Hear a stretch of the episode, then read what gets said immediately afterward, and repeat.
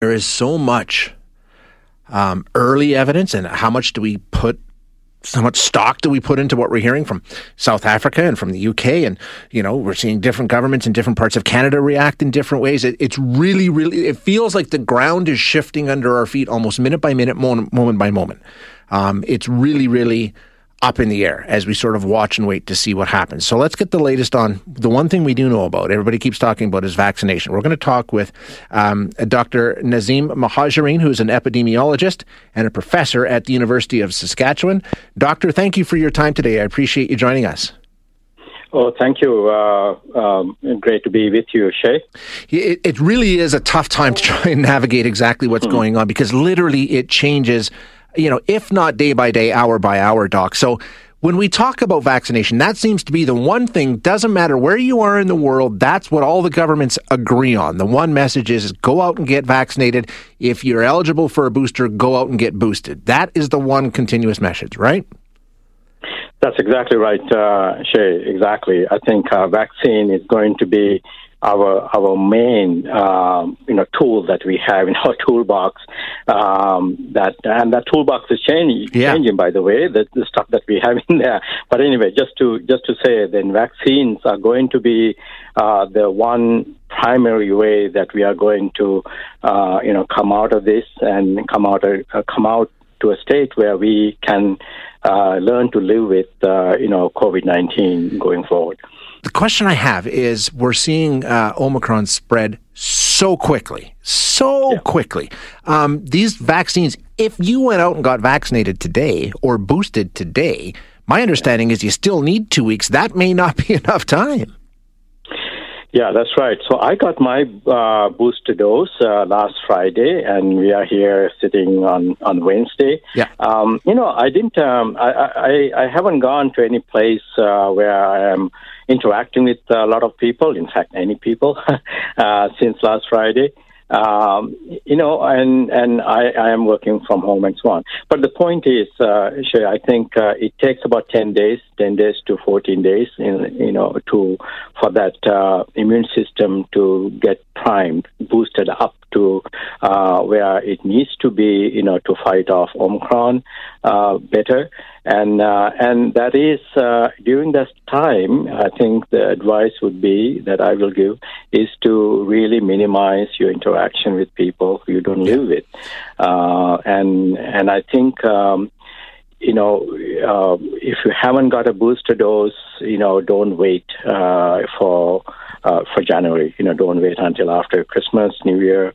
Uh, you are eligible now in Alberta since since yesterday. Yep. You know, if you're 18 and, 18 and above, uh, you know, get get that appointment. It might be a bit challenging because there's a whole bunch of people, sure. you know, who who wants to get that appointment and get that uh, you know shot in, in, in the arms, you know. But uh, do try and get you know, get that appointment and get that dose right away.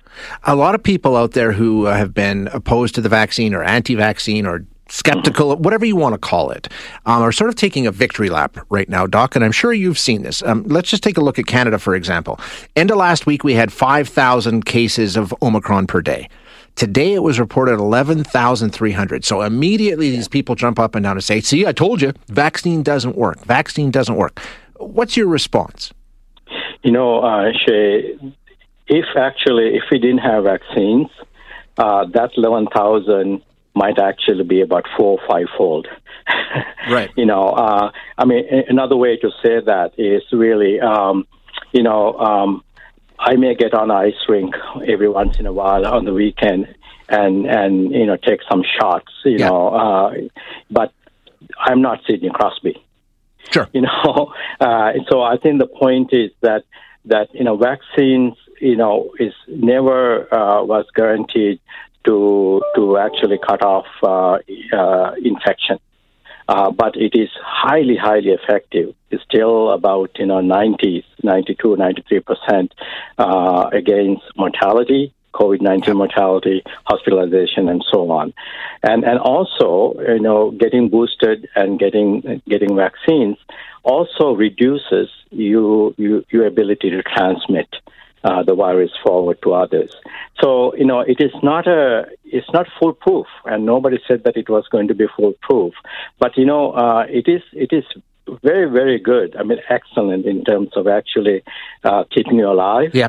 Uh, if you were to get COVID and, and, and making sure that you don't end up in a hospital for a long, long time, long, and also perhaps long COVID as well.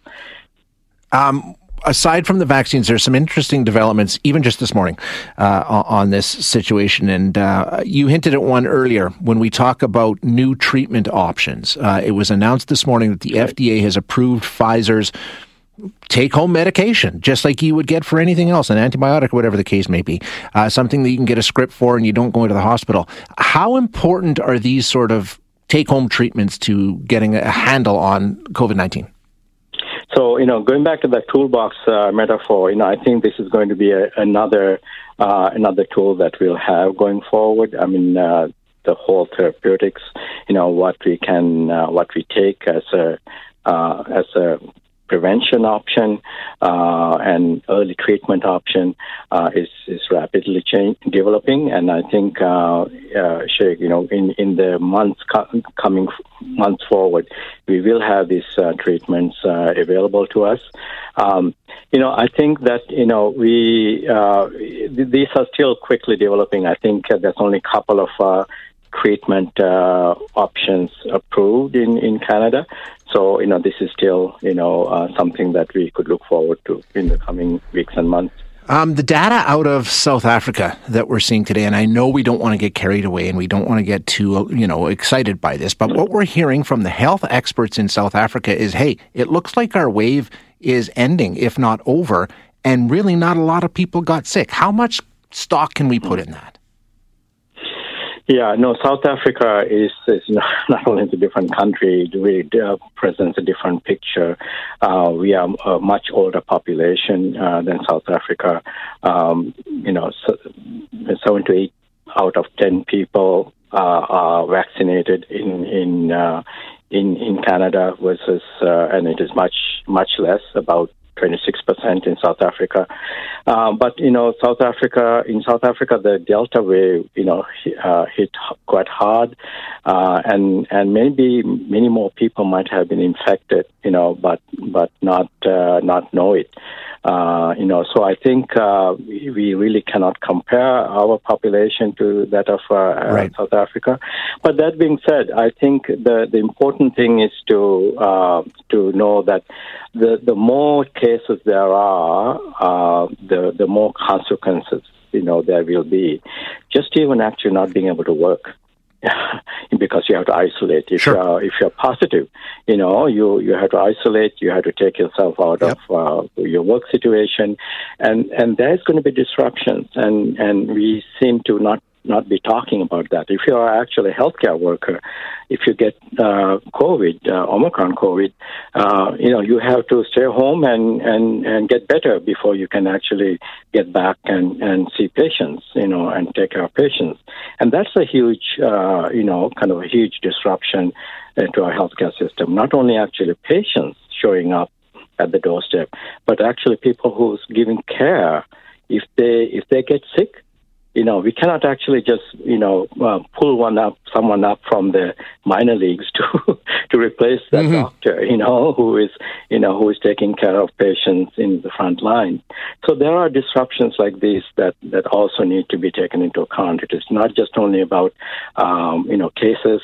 It is also about the consequence of, you know, being a case in terms of work, in terms of quality of life, long COVID, uh, you know, like let alone um, you know hospitalizations and and deaths and so on. Uh, Doctor, I appreciate your time this morning. Thanks so much for joining us. Merry Christmas. Yeah, Merry Christmas to you too.